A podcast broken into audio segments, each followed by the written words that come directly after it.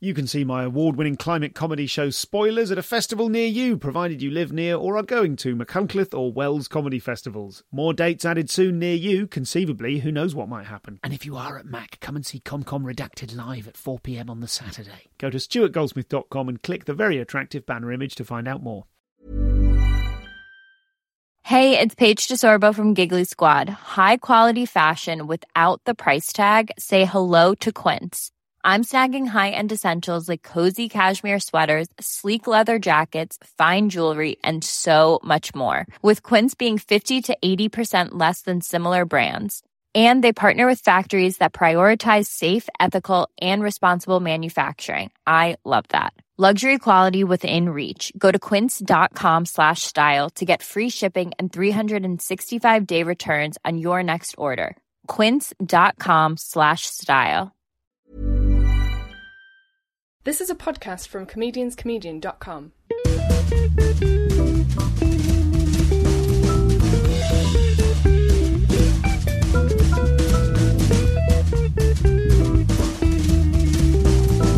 This is the Comedian's Comedian Podcast. Hello and welcome to the Comedian's Comedian podcast, in which I, stand up comedian Stuart Goldsmith, interview your comedy heroes and ask them in depth how they do what they do and how they cope with being a human person in the world. You can find out more about the show at comedianscomedian.com, where you can also download a compilation of some of the most optimistic bits of the show, my own free stand up comedy album, and you can also get hold of a list of the top 10 episodes as voted for by you, the listener. Uh, all of that and more, including access to the Comedian's Comedian Facebook group, where over 5,000 kindred spirits all congregate regularly and uh, discuss the minutiae of the show and uh, other interesting things about comedy, and often uh, offer each other emergency last minute uh, face value tickets for comedy shows they can no longer see. That's becoming a, a roaring sideline where no money changes hands, which is rather sweet. And if you'd like to find out all about that, go to comedianscomedian.com. There's no advertising on this show, so you'll indulge me this brief minute at the start uh, just to go over what actually is going on here. This is the first episode I have ever re released, and I'm doing so for two reasons. Um, one, to celebrate Mr. Brian Regan's uh, uh, upcoming, well, by the time you hear this, probably available. Who knows with the vagaries of Netflix exactly when they release things. Uh, but Brian Regan's new special, uh, Nunchucks and Flamethrowers, is coming out. And not only is, uh, is his new special coming out, but it is available on UK Netflix. So the majority, I think, that just about the majority of uh, listeners to this show are based in the UK. This is the first chance you will have to officially stream Mr. Brian Regan, who is is, as you will hear in this interview, one of the nicest, if not the nicest guy in comedy that I have ever encountered. He is so, so funny. And he's someone I should say as well. It's great that he's uh, on Netflix being a visual medium because you can't just listen to Brian Regan. You have to watch him. He is one of the most expressive performers. He can just completely captivate you and reduce you to tears with just the simplest little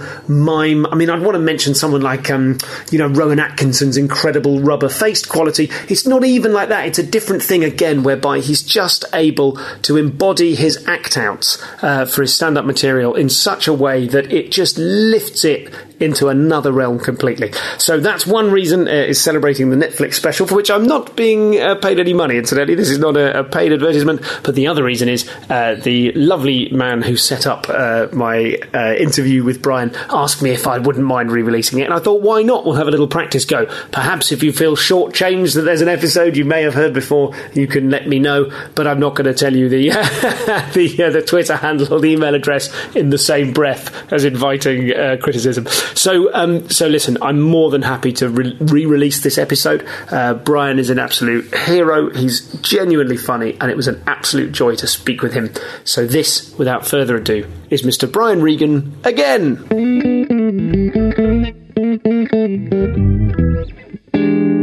I'm very excited. This is the shortest podcast I've ever done, and it feels more exclusive because you're about to go on stage here in Montreal, and we're grabbing you for an exciting 30 minutes before, just before you walk out there. Thank you. I appreciate you wanting to chat with me, Stu.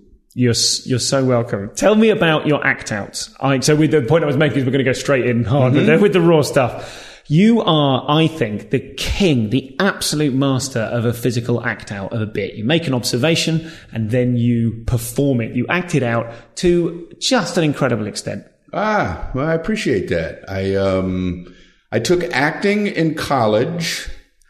I was not a good student at all, but one of the things I remember learning in acting class was you're supposed to fill your stage you know, as an actor, they, they, they weren't teaching anything about stand up comedy, but as an actor, they said you're supposed to use, literally use the stage. So that's the, the one thing I learned in college was to try to utilize what you have up there. The stages are pretty wide, and I've always been intrigued with how little of these stages many comedians use. Yes. So I like to kind of use it. But you're, I mean, if we think of a moment like in uh, in I Walked on the Moon, your mm-hmm. special I Walked on the Moon, um, when you are one of the first ones you do is that you are you're being someone looking for a parking space, and you're moving the steering wheel through your hands and looking around to find yourself. And I was crying laughing. Now that's not about simply using the space of the stage. True. What true. else is going on there? Well, I want, I, you know, I mean, I think jokes, they, they say jokes are pictures. You know, I, have heard that expression that a, a, joke is really a picture. And even a, a, a, word joke, you know, two guys walk into a bar, when somebody's hearing that, they're picturing something in their head. So, um, I don't trust my words. So,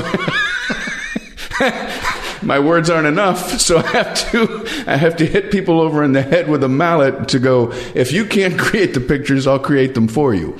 So I mean, and in in addition to that, or concurrent with that, um, a lot of my bits are really vignettes. I didn't even realize that until one day I sat down to try to do some work. I was like, I've heard about people doing work. I should try this work thing. So I wanted to script out my act. And uh, so as I'm writing it out, it dawned on me that most of my jokes are plays. They're, they're, little plays, they're little vignettes.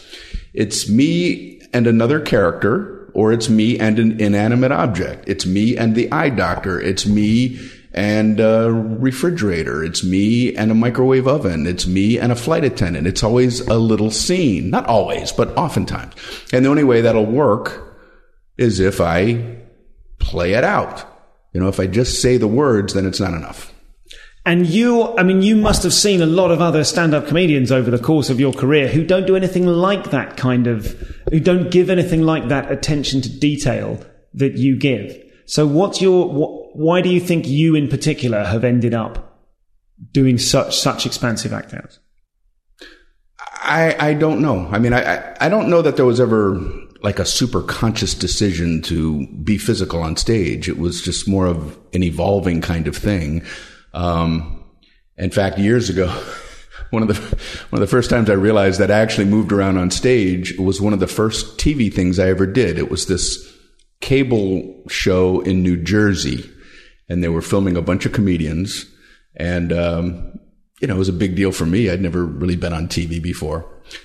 I think it was called Rascals Live, like done at Rascals Comedy Club in New Jersey. So I'm one of like five comedians on the show. So I finish my set and I, I go back, you know, to where the camera is and at a break, the cameraman takes me aside and says, Hey, he goes, I got to talk to you, buddy. You know, I can't do a Jersey accent. I say, what's up? He goes, you got a real problem, man. I'm like, I do? He goes, yeah. He goes, you were walking around all over the stage, back and forth, and it was a real pain having to move the camera back and forth to capture what you were doing. He goes, you got to learn how to stand there like everybody else. Oh my God. Okay. Great advice. Yeah. Fortunately, I didn't like write that down and go, you know, that, that New Jersey cameraman is right. Uh, so I thought, well, maybe there's something to this. Maybe I should make New Jersey cameramen work. and we, and something I said to you when we met in the small hours of this morning was one of one of the most fun things to watch. Particularly in I Walked on the Moon. You're, it's a very small stage you're working on. It's like Mm-hmm. improv, and you in between bits, you're you're almost like dancing like a boxer. you know what I mean? You do this thing with your shoulders where you're, and I'm recreating it now, which is pointless for podcasting purposes. but um, you'll you'll do a bit, and then like almost like in the moment of, it's like you've landed a blow on the audience, and then you kind of take a couple of paces back and to the side, and you're kind of loosening your shoulders, and then you start another bit. It's yeah. It's, there's there's a reset uh, associated with it um, because I want the overall thing to be a real person on stage. You know, I, I think if uh, if it's if it's just clown like and just physical and just silly, then it's not rooted in reality. You know, I, I, I want the audience to see a real person that they can relate to, that they can say, oh, I know a person like this. There's a person like this in my family. I work with a person like this. I can relate to, or I'm like this person. So I want there to be to be a reality to it. Um, and then when I'm talking about real things, I'm occasionally going to go off on an exaggerated tangent or some goofy feeling about it, and that's when I get silly and goofy and physical.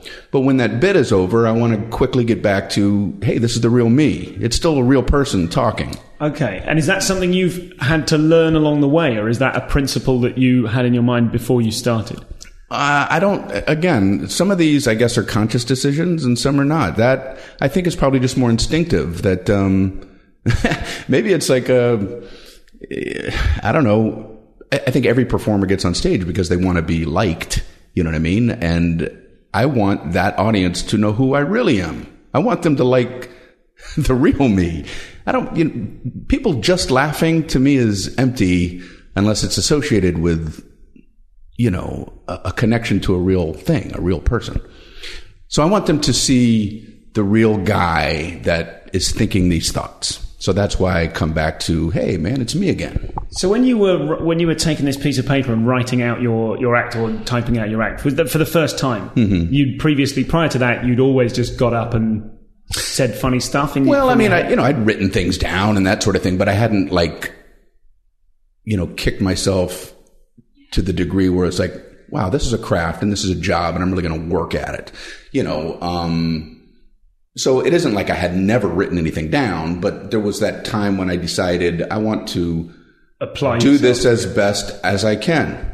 I want, if this is what I do, I want to do it as best as I can. And so that's what led to me, all right, I'm going to get on the computer. I'm going to script things out. I'm going to work on words. I'm going to do all that, you know? And, and in that scripting process, is it uh, one of the questions I wanted to ask was: Is it possible to write an act out, or can you only ever write the observation and then say the observation and then just play with it on stage? You know, I use VIS for visual. I use SFX for sound effect when I write these things. And I often wonder, like, when, if somebody were to read this without knowing what I do, could they possibly understand the humor in it? Um, sometimes when you do a TV taping, they require the material ahead of time. You know, that happened on the Letterman shows. It happens when I do Fallon. So I, I write it out and you know I have what I say, and then I put visual, you know, drinking coffee or whatever, SFX, you know, spit noise or whatever. yeah. But it, can't possibly be as good in a reading form than it is when you're doing it on stage. But I, I mean, in the, in the planning of it, when you're working on a new bit, if you're going, okay, I've got my new coffee bit. So you're imagining, okay, there's an observation, like a written, you write the words about coffee. There's the observation about some way that people treat coffee. Do you then just kind of put act out? Like, I'll, I'll come up with something on stage to no, I'm very. show what I mean. I'm very anal. I am very. I'm very meticulous, and I'm very. I wish there was another word. I wish there was another word for anal Yeah, that was wouldn't it be more good? complimentary in nature, you know. But um, meticulous is uh, meticulous. I get where you're coming from. When I write visual, I pre- in my mind, I'm thinking if somebody 300 years from now is reading this, I want as best for them to understand what the visual is. So you're almost doing notation. Yes, I will write what out what the visual is. You know, uh, you know, mime opening microwave door. That's SFX, astonishing, Brian. SFX uh, screech noise associated with that. You know, I, I write it out. And when you when you, if you, then take a newer bit on stage with those things written out, and you kind of you've learnt, okay, I'm going to open the door and I'm going to do that. Are you then writing on stage as well when you you open the door, but you do it in a particular way that gets a laugh, and so you go, oh, actually, I maybe if I move my hand, maybe if I open the door with more, you know, vim. Well, actually, I, I write it after I've done it a few times and where I feel like it's Okay. worthy of writing out. So you're keeping a note of it rather than creating it. Yeah, the creation process is just me in my head and me doing it on stage. And then when I feel like, oh, this is a bit, then I will write the visual and the SFX and all of that. Okay. I don't write that. It's not, that doesn't come, I don't put the cart before the horse in that regard. It isn't, uh, that would, I, I don't even know if I could do that, to write that and then go try to do it. Yes. Okay. I have to do it first and then write it afterwards. And do you spot yourself doing this, doing familiar characters? Like there's a particular, I think I read in, in a review of one of your, one of your shows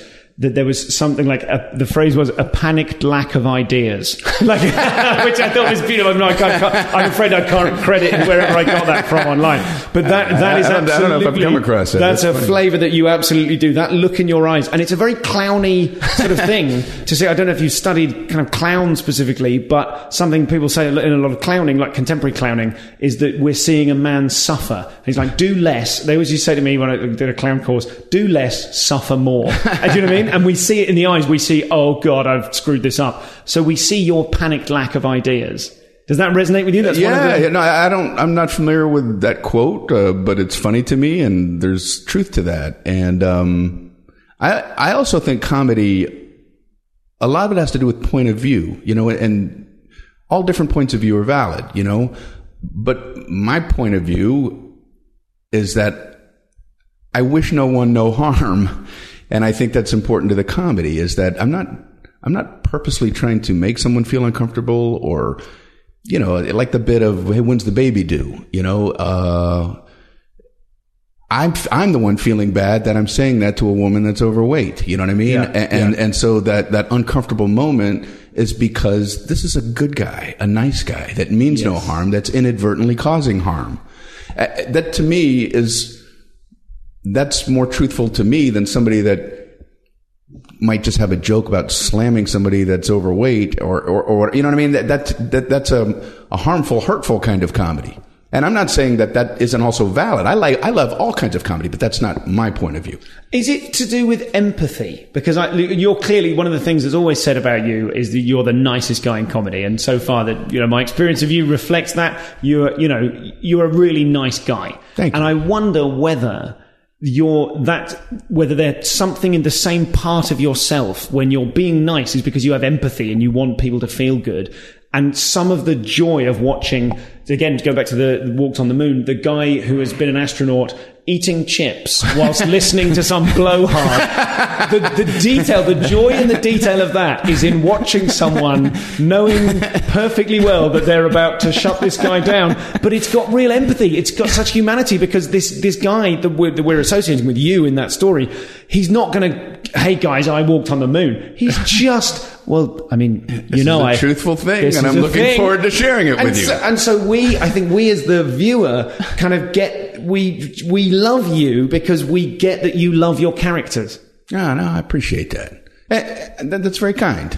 And, and I also think that people relate to the reality of that. I mean, everybody's been in a situation where you're at a dinner party with somebody that won't shut up about themselves, you know, and it's like, it's fun to get back. And I think uh, laughter is a way of getting back. An audience member that watches that, just by laughing, they feel good about that going, I I don't, maybe I'm reading too much into this. No, I don't think you are at all. This is, the, you know what I said about being pretentious? Yeah. This is the place. This is the place. This is the pretentious part.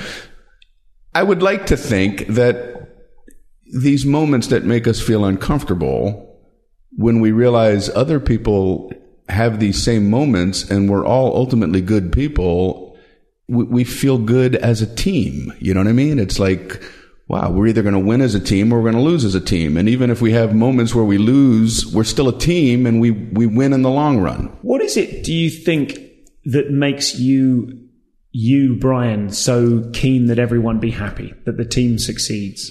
Like, there's a lot of comedians, you see a lot of comedians out there who want the, they want to enjoy the sensual effect of a room full of people laughing and applauding them. You know, I, I've seen a sort of 10 comedians last night at the Variety 10 to Watch thing. All brilliant comedians, very different degrees of generosity. Hmm. What, what is it, do you think, in, in you as a man that, that means you are preoccupied most with making sure everyone, the team's okay? I don't know. I mean, you know, I'm, I'm, I'm sure everyone's childhood, childhood is going to affect their adult life. So, you know, I grew up in a big family with eight kids and, you know, you're in the middle of the pack and I don't know, like in my family, I just, I just wanted everybody to be happy. When I was in school, I wanted everybody to be, happy. I, I've always been, this is going to sound, you, you warned me of, I did warn you. you warned me of this. Normally we'd have had half an hour to get to this point, but we're on a time limit, so I got in I, hard. I, I feel so awkward when there's somebody out there that just listened to my joke about donut sprinkles and they're going, how does he get this kind of depth? How does he possibly think there's this kind of depth in a donut sprinkle joke? But, um, I, I just like that I'm not comfortable when anybody's uncomfortable.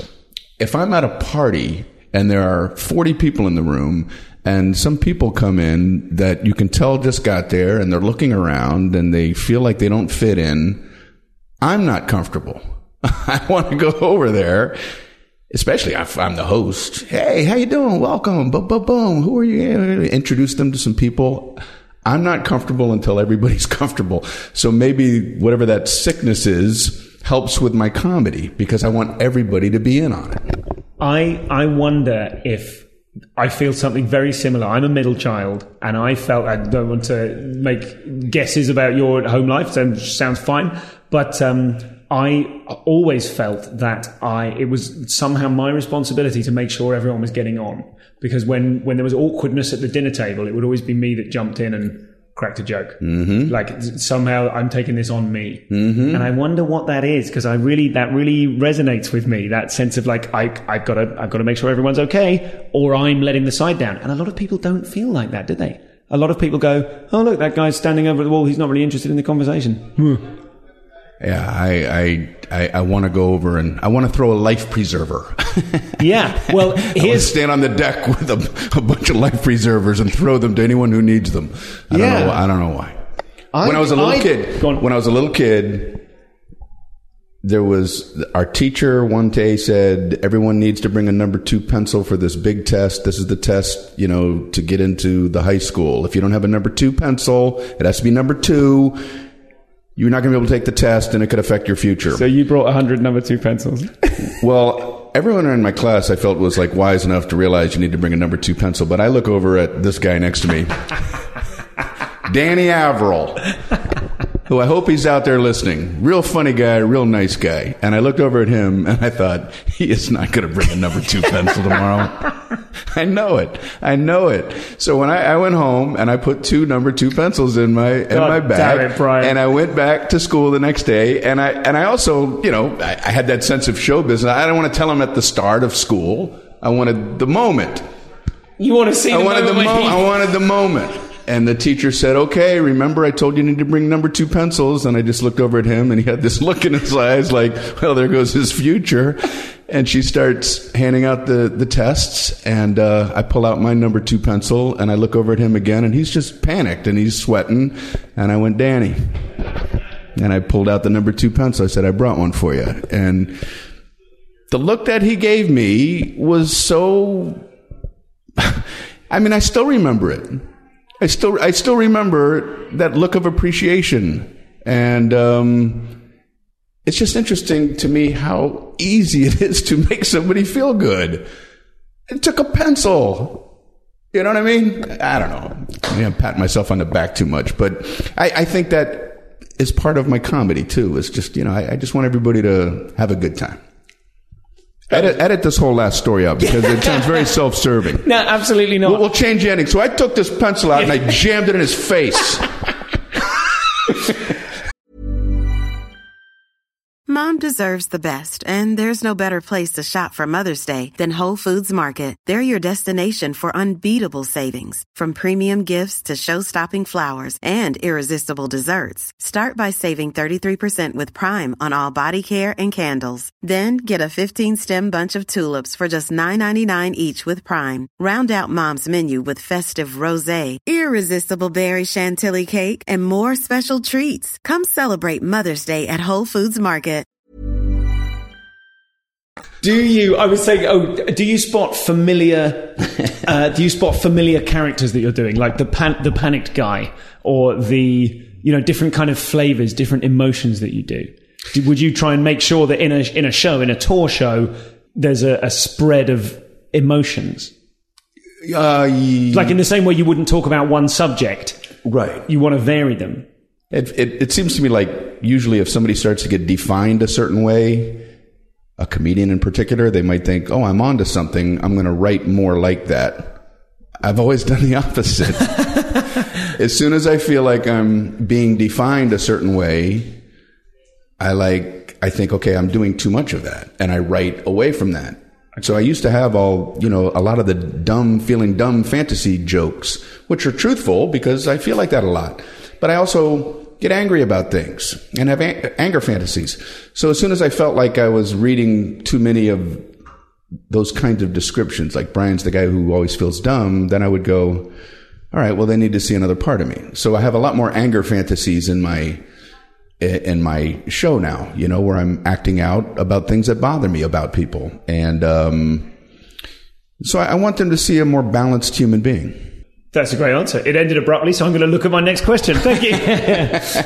um, can you just walk And then I took a number two pencil out and I jammed everybody in the face. when we're let's look at some of the observations you make one of my favorite observations uh, it was on um, the epitome of hyperbole which was that on a book they keep reminding you of the title of the book on every page mm-hmm. which is wonderful that's like you know what i mean you, you've got this incredible double skill set of just br- really good observations and brilliant act out oh, so thanks. let's talk about the observations when you notice a thing like that are you do you walk around trying to notice stuff or are you just blithely living your life and then something will occur to you, you make a note of it? Which way round does it go? I Did, did you like take the idea of books and go, right, I'm going to do something with no, books? And no. To me, it's um, I've tried that, and I admire people who are good at actively trying to find comedy. Um, I, I found that that isn't really how it works for me. For me, I just kind of do what I would normally be doing, and then every once in a while, I'll see something. I, you know what's weird? Like the book thing. I probably l- looked at, you know, the title on the top of a book hundreds of times before the hundred and first time you go, well, why is that there? I I don't know what in a brain makes somebody click it over to joke level. Cause it's like, well, I noticed it a hundred times before and I did, it wasn't funny to me. And then at 101 time, I'm like, wait a second, that's weird. You know what I mean? That's what comedians do. We, we occasionally notice things, the humor in something that somebody else doesn't see. You know, another weird analogy I use is those 3D hologram posters. Mm-hmm. You know, everybody's looking at it and you go, there's a dinosaur in there. And it's like, I don't, I don't see the dinosaur. No, you got to look at it. You got to relax your eyes. And then after a while you go, oh, I see the dinosaur. I think that's humor is like that. You know, comedians have a way of occasionally seeing the dinosaur. so do you have any strategies if you've got like a, do you, are you, within your working life, are there situations in which a deadline comes up and you've got to come up with some new stuff? So that you're like, so if you're under pressure to produce stuff, or is your kind of creativity now based around the tour rolls and you add new stuff to it whenever you want? Yeah, I mean, I've never had that that pressure. You know, I mean, uh, if I'm doing a Letterman or a Fallon or something like that, I, um, you know, I've already, I already have stuff in the, you know, in the mix that I can, I can use, and a, I would never do a special or an hour unless I knew I was ready for that. So I never feel like, oh my gosh, I need an hour and I only- have 35. I wait till I feel I have an hour before I go, hey, let's do a special or something. Sounds like bliss. Speaking as someone who's in the UK model of turning over an hour a year, you know, that's a, it's a very different way of doing stuff. But I- but I'm fortunate in that um, I just you know I mean I just I, I like that I like coming up with stuff. It's fun for me. I love I love throwing new things out there. And so just gradually, just because I, I like it so much, you gradually turn the show over. What have you most recently cut and why?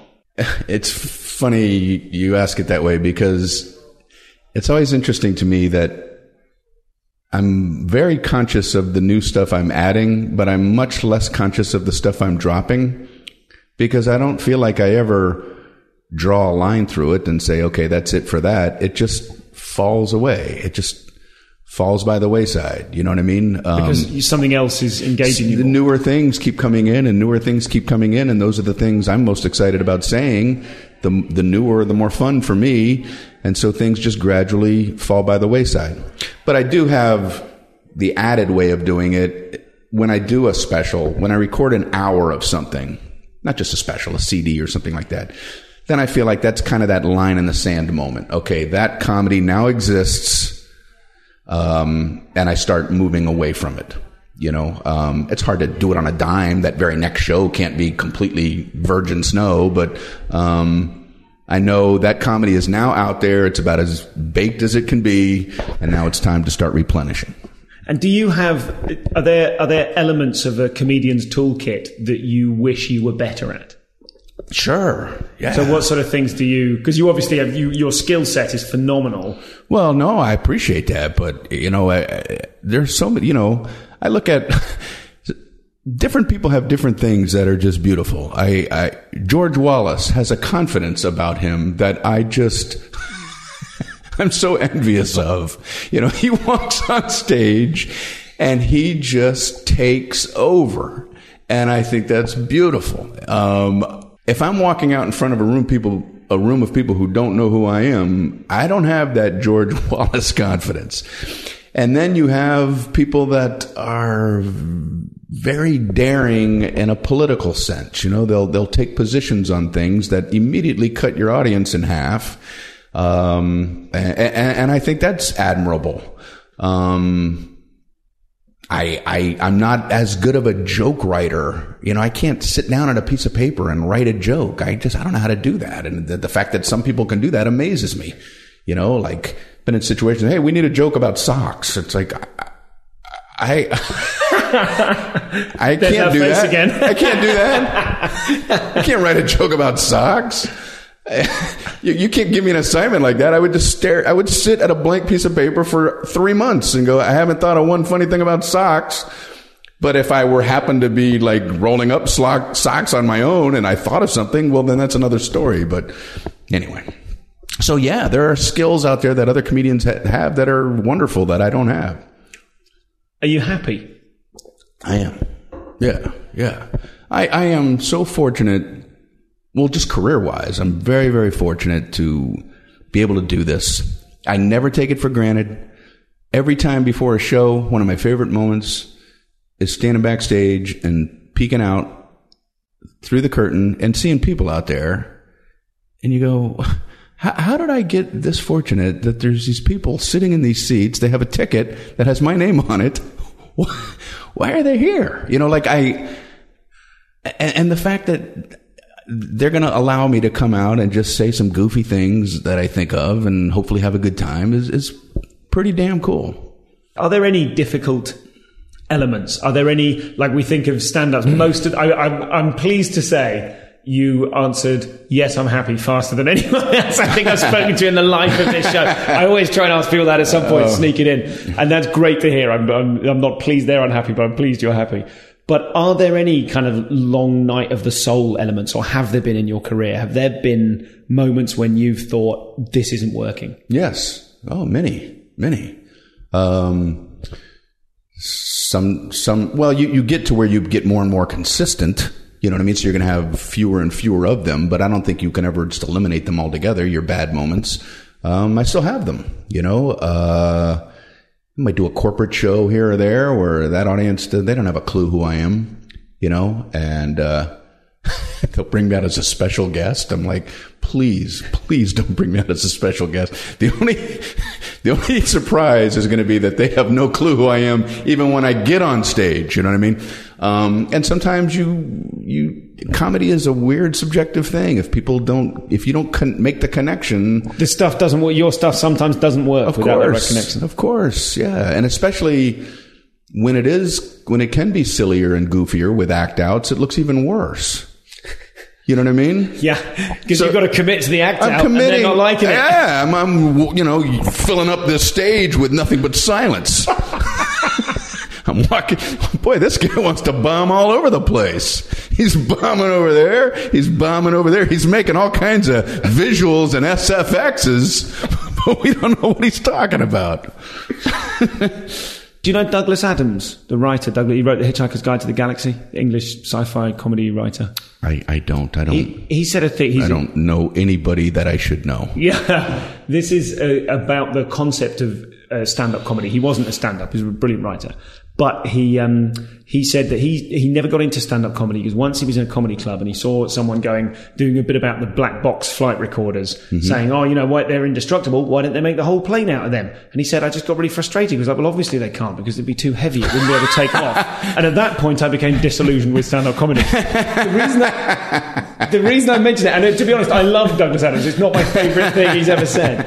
That's but. I, I wonder um, whether you need to take the position of a stupid person when actually you know better in your act. When you're when you're kind of failing to understand how something works, you're needing to take a position that's contrary to what you, the person, actually feel about that. Uh, that's interesting because I don't know how it comes across to the audience all the time, but you know, when I talked before about coming back to the real person, you know, I I want the real person, the real me between the jokes, so they realize, oh, maybe he's not quite as dumb as he just showed us. You know what I mean? So a lot of times I want these things to come off as fantasies where I'm exaggerating the feeling of dumbness or the anger fantasies. I'm exaggerating things that I had hoped I had done or wished I had done. But the reality is we don't act like that. We feel like that. So the, the humor is in the feeling and not in the reality sometimes. I mean, the, the, the, the, the base of it is real, but the, we don't actually do sometimes the things that we feel like in our, in our minds. That's a great answer. Thank you. My Thank you. my final question. I ask this of everyone. What would you have engraved on your comedy gravestone? Um, my uh, ex-wife just made me laugh recently because I always say "watch my elbows" because I'm always concerned that somebody's is going to bang. If I'm holding a cup of coffee, I'm always reminding my kids, "Watch my elbows! Don't hit my elbows." And we joked for years that that should be on my tombstone and have like little two tiny tombstone elbow pieces coming up. and she said, which was quite nice, she said, that way you could be making people laugh hundreds of years from now. They would walk up and see, watch my elbows on my tombstone, and people would laugh. They wouldn't even know what the what it meant, you know? So, watch my elbows. That's my answer. Thanks. Thanks. so Thank you, much. Stu. Man, Had a good time, it. man. So that was Brian. Absolute pleasure to spend time with him, and uh, very happy to direct you towards his uh, his first UK release via Netflix, Nunchucks and Flamethrowers. It's called. Uh, I'm halfway through a little special advanced copy, uh, such as uh, the privilege of being in this industry, and. Um, uh, I am happy to report it is as brilliant as I was expecting. So, looking forward to the rest of that. Now, um, what else to say? Just a couple of little things. A couple of, I mean, one of the little things is a very exciting new tour that I'm embarking on, and I'm going to give you a list of all the places it's going to because it is now officially on sale. If you would like to see me uh, starting in spring and moving into early summer next year, and you live in or near any of the following places, uh, then do come along or just travel to these places and then come along. I'm going to be in Leicester, Maidenhead, Crawley, Hull, Liverpool, Manchester, and Oxford in February.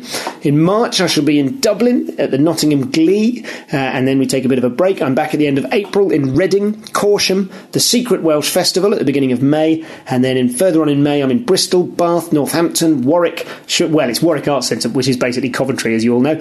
Shrewsbury or Shrewsbury, depending if you're medieval. Swindon, Farnham. Aldershot, Sheffield, York, Newcastle, Leeds, Southampton, which is unaccountably selling well despite being at the beginning of June, and uh, I've never been there before, so that's exciting. Cambridge, what a joy we had there last time. Uh, Edinburgh, Glasgow, Birmingham, Brighton, Tring, and Cardiff. So if you would like to come along to any of those places, please do. All of the details are available at comedianscomedian.com. Click on the button that says live stuff, uh, and you can uh, get funneled into the, the information about the tour. And the actual page you end up on is comedianscomedian.com forward slash tour. So if you want a bit of save a bit of time, then just go straight there. Um, but if you would like to explore the back catalogue, make use of our search facility that um, we, not, not me, but whoever was producing the show at the time and whoever has logged the individual episodes uh, has made uh, enormous effort to categorize, tag uh, all of the episodes. If you'd like to find people who refer to Stewart Lee, people who refer, you know, absurdist comics, prop comics, uh, that's the way to do it. You can find out um, from the website the particular thing that you're into. There are links there to some of the video content that we've got from uh, from back in the early days of Comedians Comedian. As I mentioned, over five thousand people in the in the Facebook uh, Comedians Comedian podcast group, uh, so you can catch a link to that and catch a link. Who does he think he is? Um, you can uh, you can do all of those things. So do check out the website. It's increasingly sexy, and uh, I was very pleased having recently rejudged, rejudged certain elements of it. Uh, I was particularly pleased to uh, notice that I did. I remembered to turn the analytics on. And, uh, and for the first time, I looked at the results and went, oh, blow me, tight, lots of people are actually checking this out. So I hope you will join them.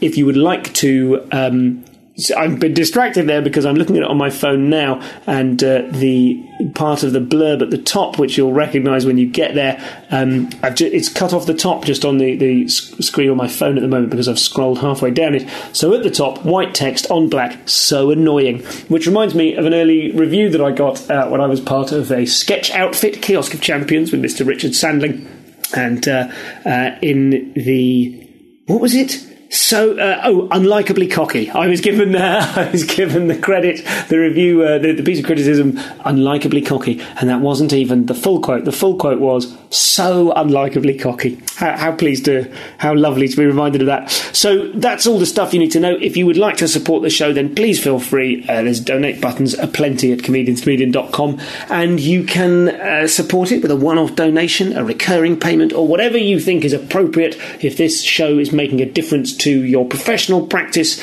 your love of comedy, your enthusiasm for creativity, or your mental health, and you'd uh, like to support the show, you are the only people that do. There is no official sponsor of this show besides the people that listen to it. So if you're one of them, then do support me with a, a, a financial donor. I was going to say cash. You can do that in person if you like. Press it into my hand and say something cool, and people still very occasionally do that. I must say it's very nice.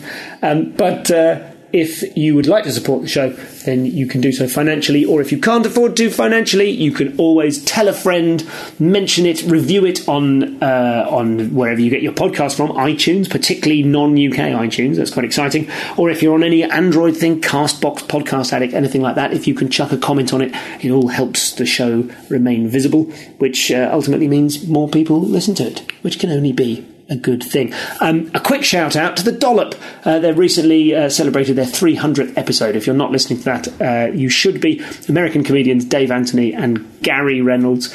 Um, they uh, take an episode uh, of some part of American history, and uh, Gareth doesn't know about it, and Dave reads it, and then they riff on it, and it is so much greater than that suggests. It's absolutely brilliant. I've been absolutely mainlining it recently, and their 300th episode is all about the history of Mr. Donald J. Trump. So check that out.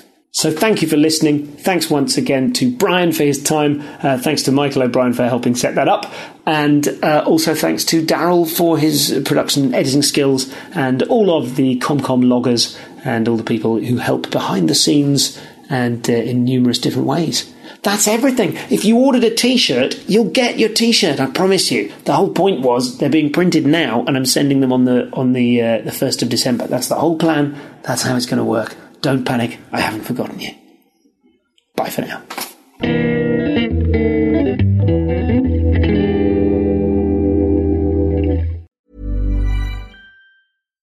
Deserves the best, and there's no better place to shop for Mother's Day than Whole Foods Market. They're your destination for unbeatable savings, from premium gifts to show-stopping flowers and irresistible desserts. Start by saving 33% with Prime on all body care and candles. Then get a 15-stem bunch of tulips for just $9.99 each with Prime. Round out Mom's menu with festive rosé, irresistible berry chantilly cake, and more special treats. Come celebrate Mother's Day at Whole Foods Market.